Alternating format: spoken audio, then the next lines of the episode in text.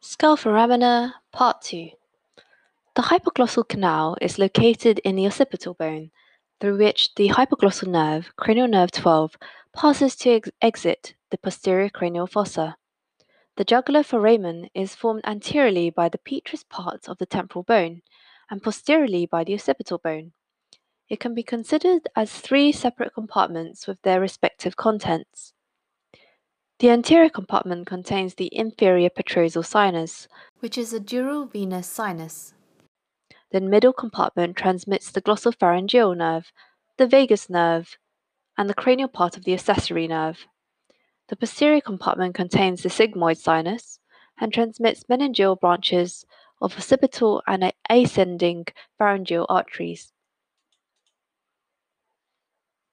So that's a lot of holes in the skull. Did you know that there's such a thing as a phobia of holes? It's called trypophobia. I know a friend who has it. She finds it difficult to look at pictures of things with holes in, like crumpets, donuts, cheese. Hmm. I'm feeling quite hungry now. Does anyone else feel quite hungry in anatomy dissection rooms, or is it just me?